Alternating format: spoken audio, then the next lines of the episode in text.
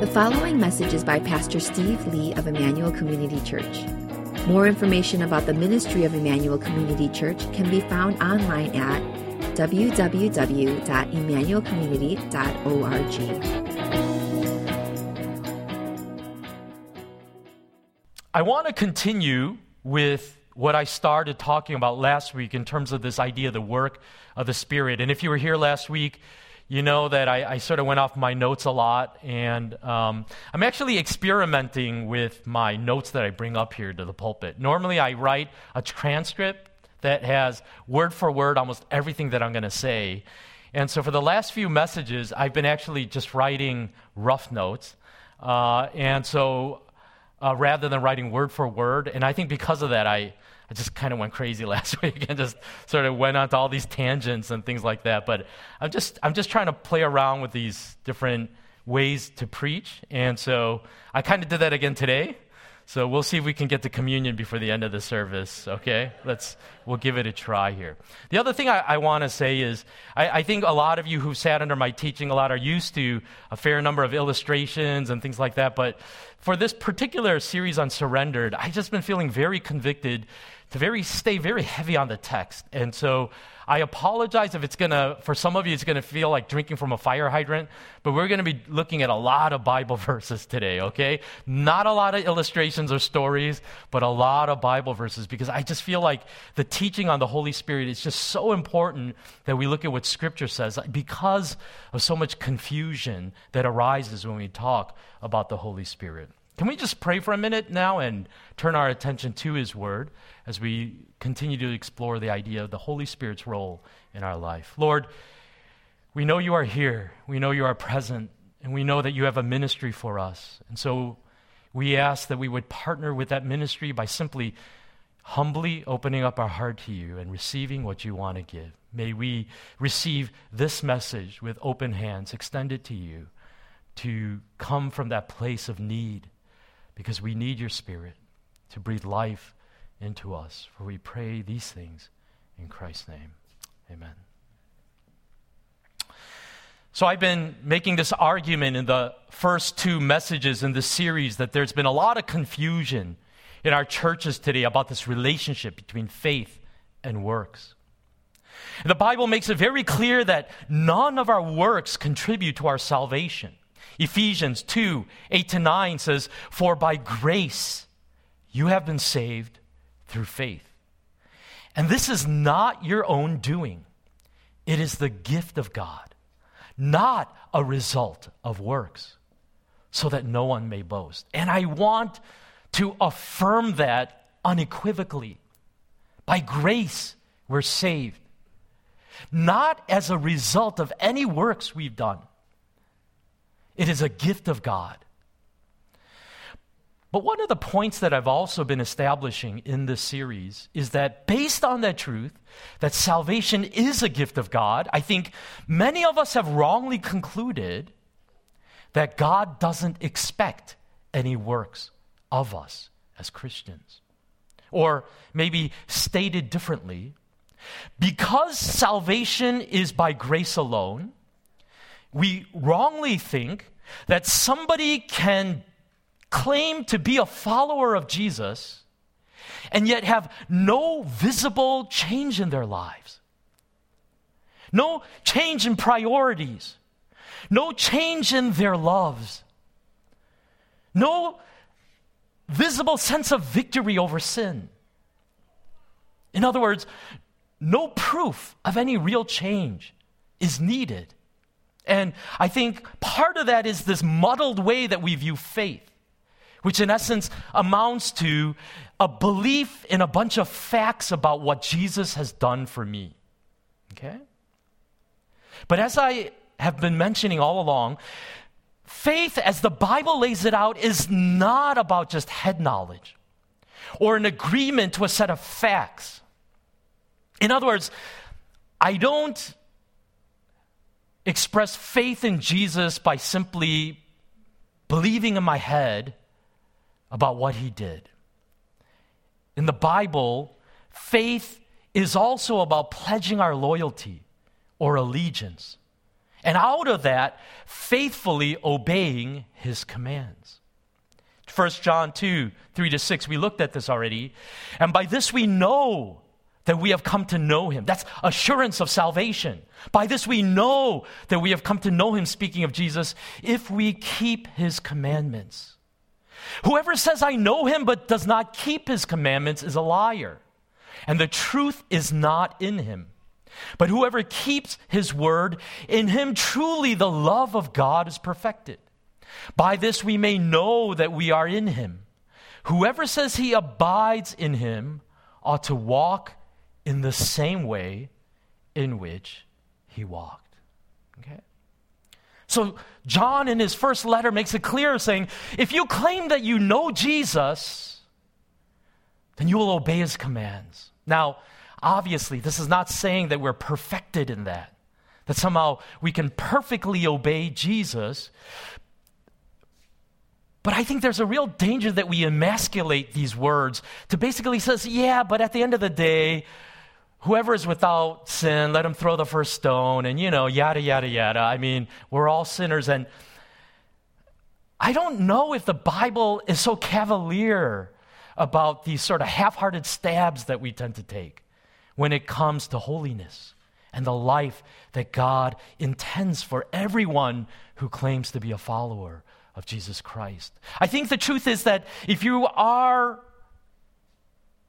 a Christian, we know that God desires holy living from us.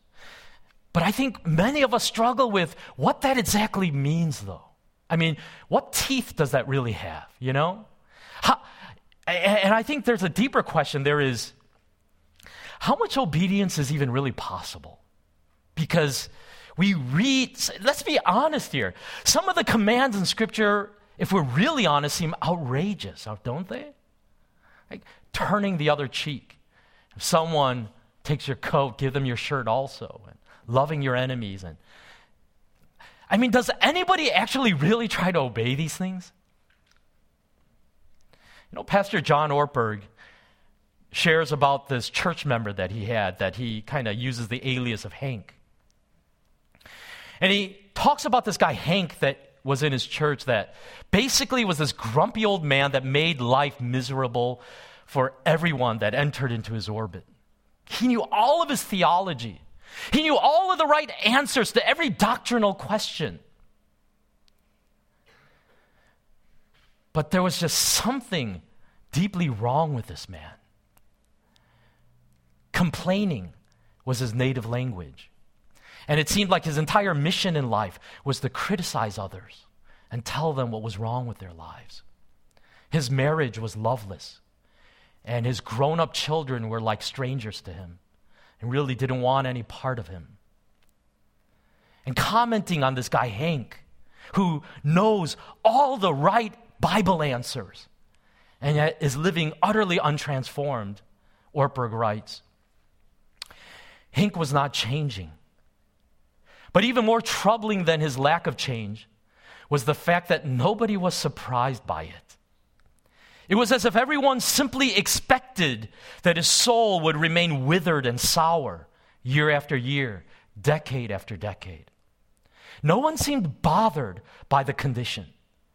It was not an anomaly that caused head scratching bewilderment. No church consultants were ever called in. No emergency meetings were held to probe the strange case of this person who followed the church's general guidelines for spiritual life and yet was non transformed. The church staff did have some expectations. We expected that Hank would affirm certain religious beliefs. We expected that he would attend services, read the Bible, support the church financially, pray regularly, and avoid certain sins. But here's what we didn't expect we didn't expect that he would progressively become the way Jesus would be if he were in Hank's place. We didn't assume that each year would find him a more compassionate, joyful, gracious, winsome person. We didn't anticipate that he was on the way to becoming a source of delight and courtesy, who overflowed with rivers of living water. So we were not shocked when it didn't happen. we would have been surprised if it did. It's kind of a sad testimony, isn't it? To say that I think the truth is every church is filled with Hanks, isn't it? And it's the sense like, yeah, but come on, you know? Um, and, and maybe there's this, this growing kind of fatalistic cynicism. How much do people really change? You know, maybe marriage does that to you. you know? You have such high hopes about what you guys would become, and then you just sort of learn how to cohabitate, you know? And say, you know, she's never going to change. Or he's always going to be the same person. And maybe you look at yourself and you say, how much have I changed? How much real difference has Christ made in my life?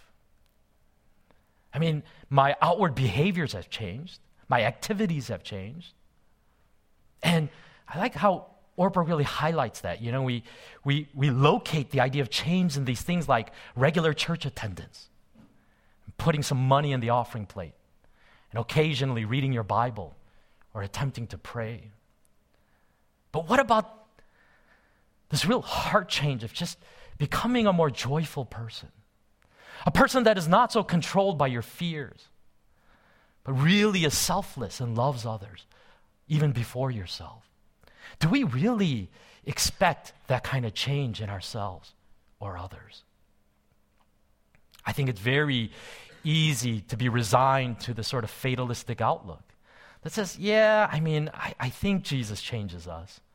I mean, it's so, it's so spiritual, it's so mysterious that nobody can see it, you know? This is happening so deep under all that anger and the frowning and the complaining and the hatred. There's, there's this change that's happening really, really deep down that not even my wife can see it, you know? she needs to understand that, you know? Dallas Willard says it like this Trying merely to keep the law is not wholly unlike trying to make an apple tree bear peaches by tying peaches to its branches. You know, it's, it's kind of a metaphor for the way many of us try to live our Christian lives. Say, man, that's a hard teaching, Pastor. That's a really hard teaching. But I'll give it my best shot, you know? Take my best crack at it. But I think the starting point of real spirit led transformation is when you look at the teachings of Christ and say, frankly and honestly, impossible. Impossible. I cannot do that. I cannot be that person. My heart is not that large. I'm not that loving. I'm too selfish. And, and that's like the first steps into the true Christian life is the recognition of how impossible it is by willpower or brute force. Obedience to the commands of Christ cannot be done by willpower alone. It is by God's grace. You know, we often talk about God's grace as is applied to justification. And when we talk about justification, what we're talking about is the act of God as judge to take a person who is guilty because of their sin and to declare them as innocent or holy because of the blood of Jesus Christ. That is justification. Okay? The guilty made innocent. But that is not where God's grace ends. Because his grace in salvation is also displayed through sanctification. Sanctification. In other words, not only declaring us holy, but making us actually holy, like his son. That is also an act of grace. The way I expressed it last week is this it's not as if grace is like the starter, you know, to the engine. And God gives us a little boost. And then the work of salvation in sanctification is up to us, saying, you know, I saved you, now you got to do the rest.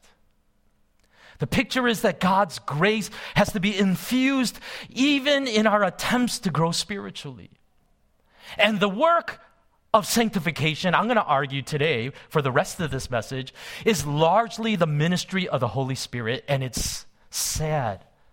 But I think many of us sort of miss the whole boat on that connection between the Holy Spirit's work in our life and that work of sanctification or being made holy. Second Thessalonians 2 13 says, But we ought always to give thanks to God for you, brothers, beloved by the Lord, because God chose you as the firstfruits to be saved through sanctification by the Spirit and belief in the truth. That is an integral part of our salvation, is sanctification through that work of the Holy Spirit.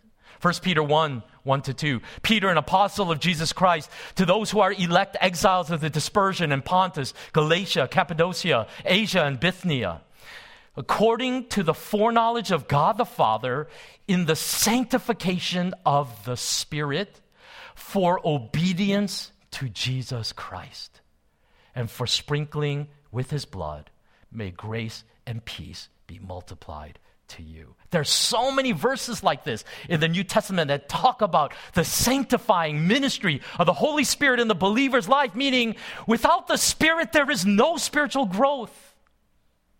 Despite all of your best efforts, without the filling of the Holy Spirit, there is no progress in the spiritual life.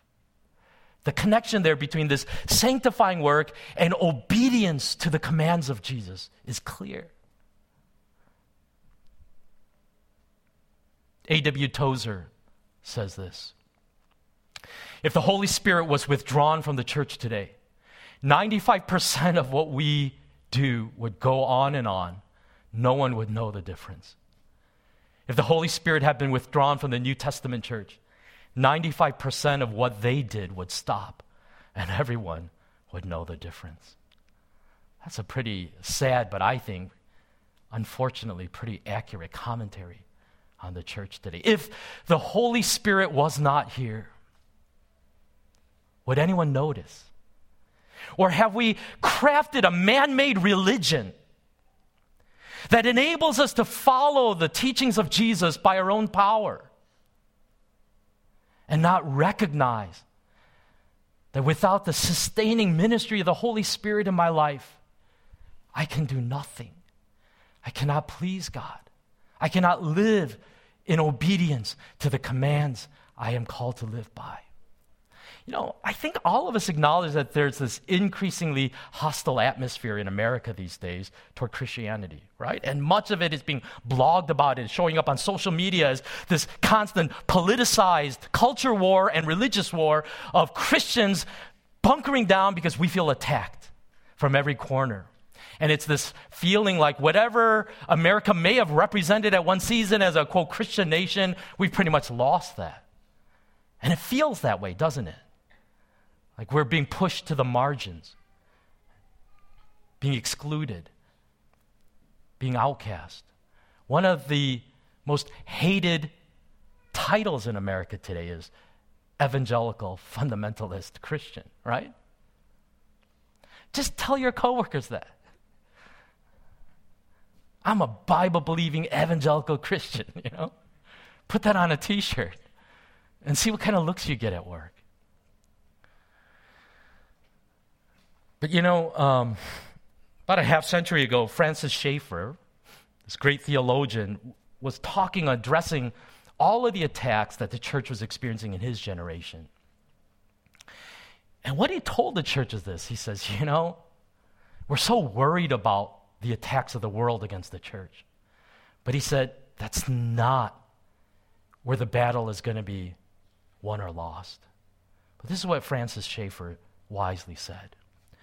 The real problem is this the church of the Lord Jesus Christ, individually or corporately tending to do the Lord's work in the power of the flesh rather than of the Spirit.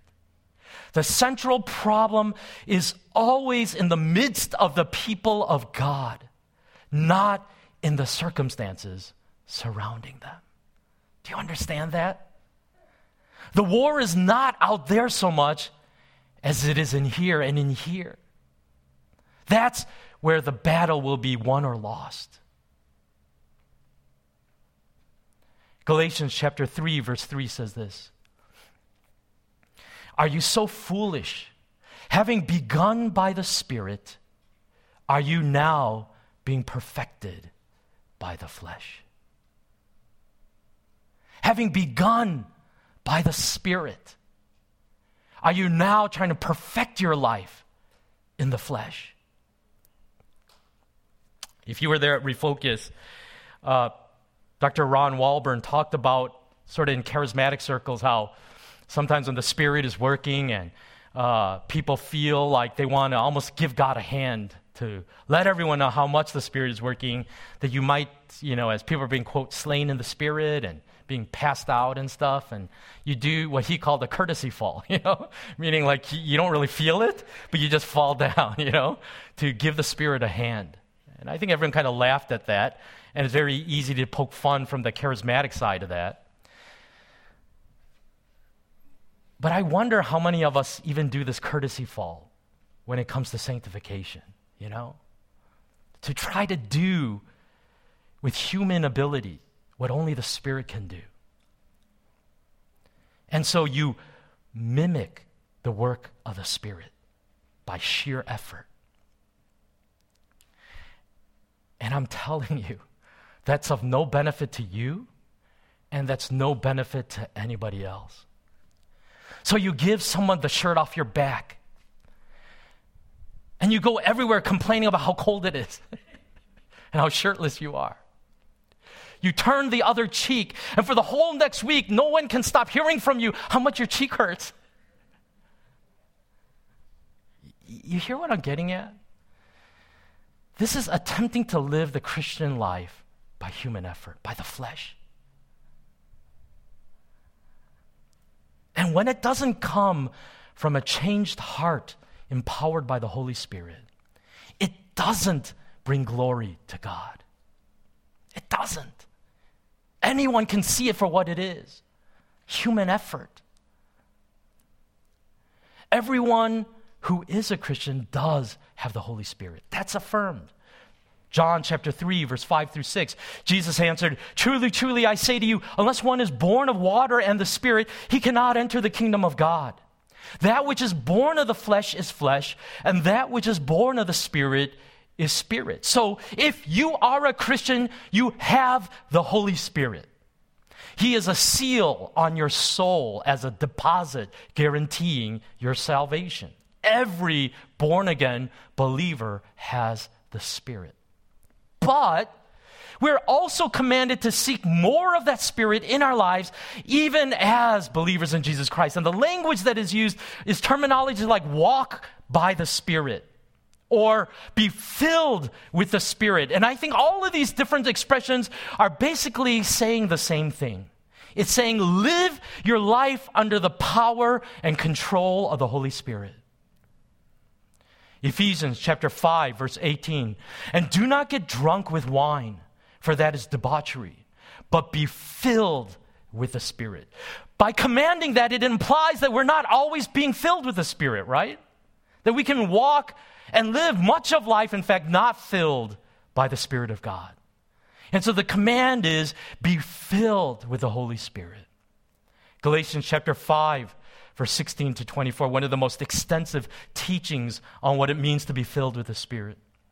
Paul says, But I say, walk by the Spirit, and you will not gratify the desires of the flesh.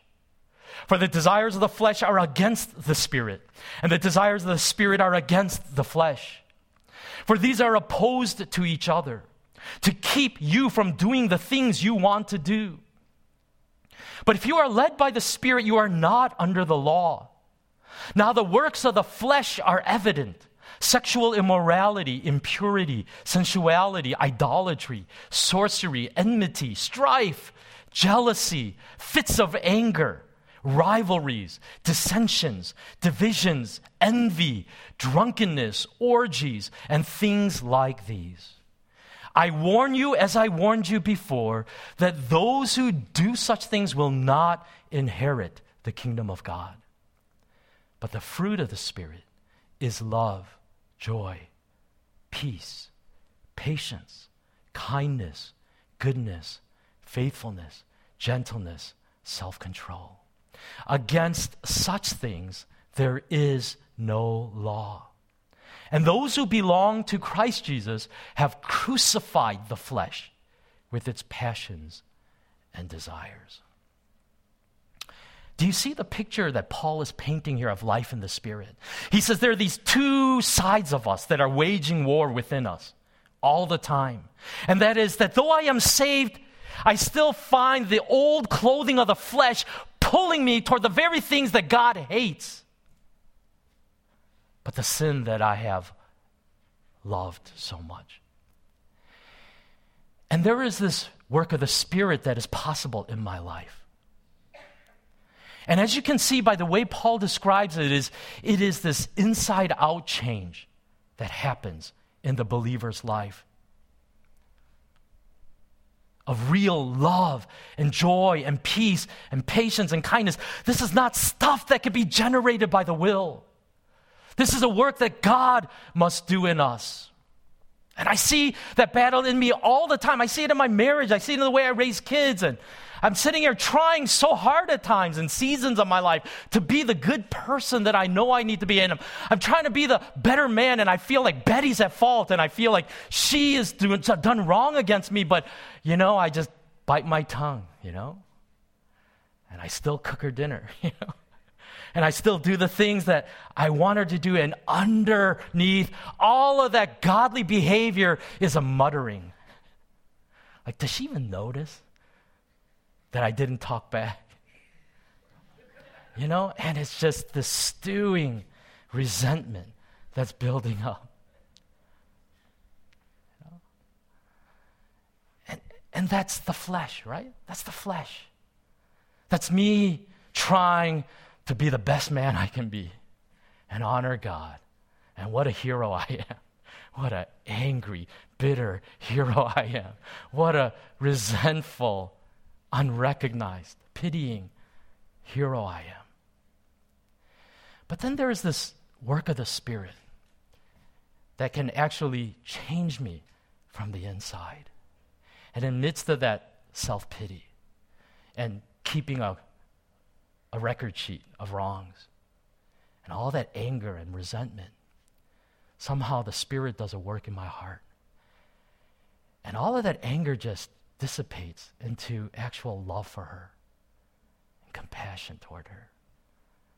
And to be able to see her as God sees her.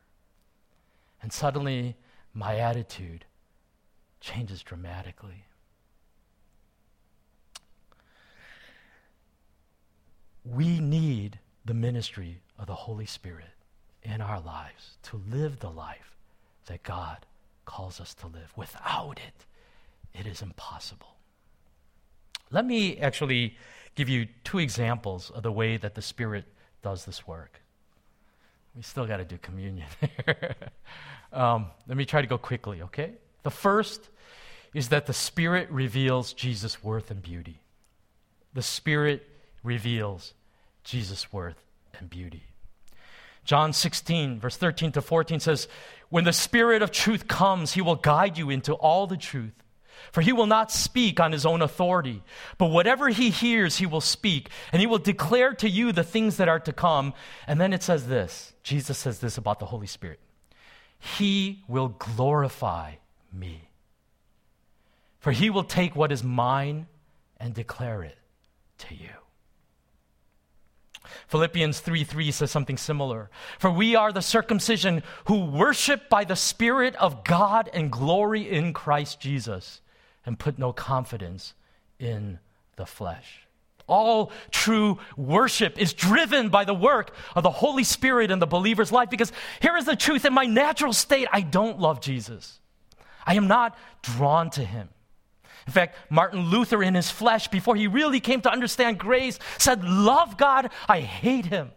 That's what Luther said as a monk. Love God, I hate him. Because all he saw God as is an angry taskmaster. And that's the honest truth is that even as a pastor, sometimes I struggle with that of just seeing Jesus like a cardboard cutout. Like Mickey Mouse or George Washington or some other mascot, he just feels so distant. He feels like a fictional character. How can I worship Him? And yet, there is also the work of the Holy Spirit that is at work in us. That sometimes, in these moments of worship, when the Holy Spirit reveals Jesus, there is a sense of His beauty, His worth, and it says, I would give everything. There is not anything I wouldn't surrender for this Jesus. And that's the Holy Spirit calling out worship from the saints to say, You need to see the beauty of the one you worship and understand the infinite worth of the one that you're singing about. And you can't force that. You can fake it, but you can't force it. It's an invitation to say, Spirit, show me Christ. Show me this Jesus that is worth everything that He is asking me to do in His name. And that is a work of God. John chapter 14, verse 21 Whoever has my commandments and keeps them, he it is who loves me. And he who loves me will be loved by my Father, and I will love him and manifest myself to him. You see what Jesus is saying? Following my commands and obeying me must flow out of a heart of love. Where there is love, there is no law. And that is a work that the Holy Spirit must do. I talked about that last week. That is not the battle of knowledge ultimately in which salvation is lost or won. It's not about having more knowledge. It is about what are the controlling passions in your life, the things that consume you, the things you love. And the Holy Spirit will do that in your heart to reorder your loves to hate the sin that you once loved, and to love the God you once hated. The Spirit also leads us to wisdom and truth. John chapter 16, verse 13, when the Spirit of truth comes, he will guide you into all the truth, for he will not speak on his own authority, but whatever he hears, he will speak, and he will declare to you the things that are to come. This term, Spirit of truth, is used over and over again in the Bible. The message is this that we are constantly bombarded by lies. We're all living in a web of lies. And one of the works or the ministries of the Holy Spirit in our life is to untangle those lies and help us to see the truth of God in the midst of all of the blindness and all the falseness that surrounds us. This is something I have learned over my years of pastoral counseling is sometimes I, I get so naive about it thinking if I can just give you the right information, you're going to have all the tools you need to follow God. But I have done enough pastoral counseling to realize there are real spiritual strongholds there of blindness that I realize unless the Holy Spirit opens your eyes, you will not see. There is a blindness there. There is a, there is a lie there that is holding a person in bondage. And one of the things that the Holy Spirit does is it illuminates the truth so that we can see the truth of God. Ephesians chapter 1, verse 16 to 17. I do not cease to give thanks for you, remembering you in my prayers, that the God of our Lord Jesus Christ, the Father of glory, may give you the spirit of wisdom and of revelation in the knowledge of him. Let, let, let, me go. I'm going to skip over some of the things I wanted to share and get to the next passage here. 1 Corinthians chapter 2, verse 12 to 16 says this Now we have received not the Spirit of the world, but the Spirit who is from God, that we might understand the things freely given us by God. And we impart this in words not taught by human wisdom, but taught by the Spirit, interpreting spiritual truths to those who are spiritual. The natural person does not accept the things of the Spirit of God, for they are folly to him. And he is not able to understand them because they are spiritually discerned. The spiritual person judges all things, but he is himself to be judged by no one. For who has understood the mind of the Lord so as to instruct him? But we have the mind of Christ. We have the mind of Christ. That is saying something amazing and profound. Is that if you are a believer in Jesus Christ, that we possess the mind of Christ to be able to see things from His perspective, to know His heart on matters. Now, this is not perfect. This doesn't mean that every thought of yours, because you're a Christian, is God's thoughts. I mean, in the very next chapter, Paul will talk about how messed up the Corinthians are and how wrong some of their thinking is. But still, this is an invitation of the work of the Holy Spirit that his thoughts can become our thoughts and that we have access to the direct knowledge of God through the working of the Holy Spirit. And I've seen that at work in people's lives. Sometimes I've counseled people for months and I'm just banging my head into the wall. And then the next session I have with them, there's this amazing breakthrough and insight. And I realized this didn't come through counseling. This didn't come because that person sat down with a notepad and figured it out. But there was this revelatory work of the Holy Spirit in their life, and suddenly they see what they didn't see before, and they understand. I've had conversations with some of you here in this church who wanted to share with me some conviction that they had about God and some pretty deep theological matters because of your Bible reading. And sometimes I have honestly been amazed where I am hearing what you guys are saying and I'm thinking, some of what you're sharing is actually like PhD level stuff in seminary class that theologians are arguing about. And in my head, I'm going, where did you come up with that? You know, like, did you look at a commentary or something like that? And they say, no, I was just having quiet time. And I was just sensing that this is what God was saying. I was saying, wow, you know, that's amazing. And I realize that's the Holy Spirit's work in that person's life, revealing mysteries of the kingdom of God to that person directly. This is the work that God wants to do in our life. Let's look at Luke 11. We need to wrap up here and get into communion. Luke 11, verse 9 through 13 says this And I tell you, ask, and it will be given to you. Seek, and you will find. Knock, and it will be open to you. For everyone who asks receives, and the one who seeks finds.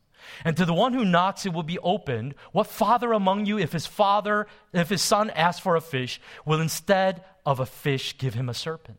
Or if he asks for an egg, will give him a scorpion? If you then who are evil know how to give good gifts to your children, how much more will the Heavenly Father give the Holy Spirit to those who ask Him?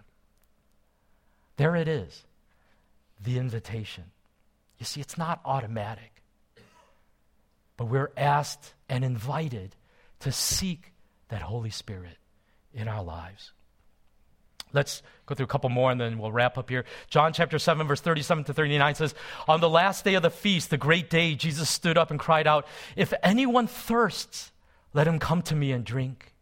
Whoever believes in me, as the scripture has said, out of his heart will flow rivers of living water. Now, this he said about the Spirit, whom those who believed in him were to receive.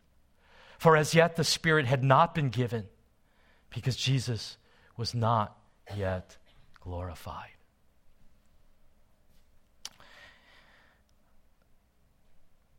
You know, presented like this, I think there's a sense in which anyone could say, Yeah, amen to that. More Spirit, more Spirit. Who wouldn't want this if it really was streams of living water? But I think the truth is, there's a lot of fear in a prayer like that, isn't there? A.W. Tozer says it like this Before you can be filled with the Spirit, you must desire to be filled. Are you sure that you want to be possessed by a spirit other than your own? I ask you, do you want Him to be Lord of your life? That you want His benefits, I know. I take that for granted. But do you want to be possessed by Him? I think that's a very honest and real question. Do you really want the Spirit? Because I think there is a certain comfort and familiarity in religion that we control and we keep God at arm's length and say, I'll tell you when enough is enough. And we only want a little of God, a little of His Spirit. I think there's a great fear of what that would represent to ask for all of that work in our life. But there is no middle road here. There is either life in the flesh that leads, leads to sin and death, or there is life in the Spirit that leads to power and victory and holiness.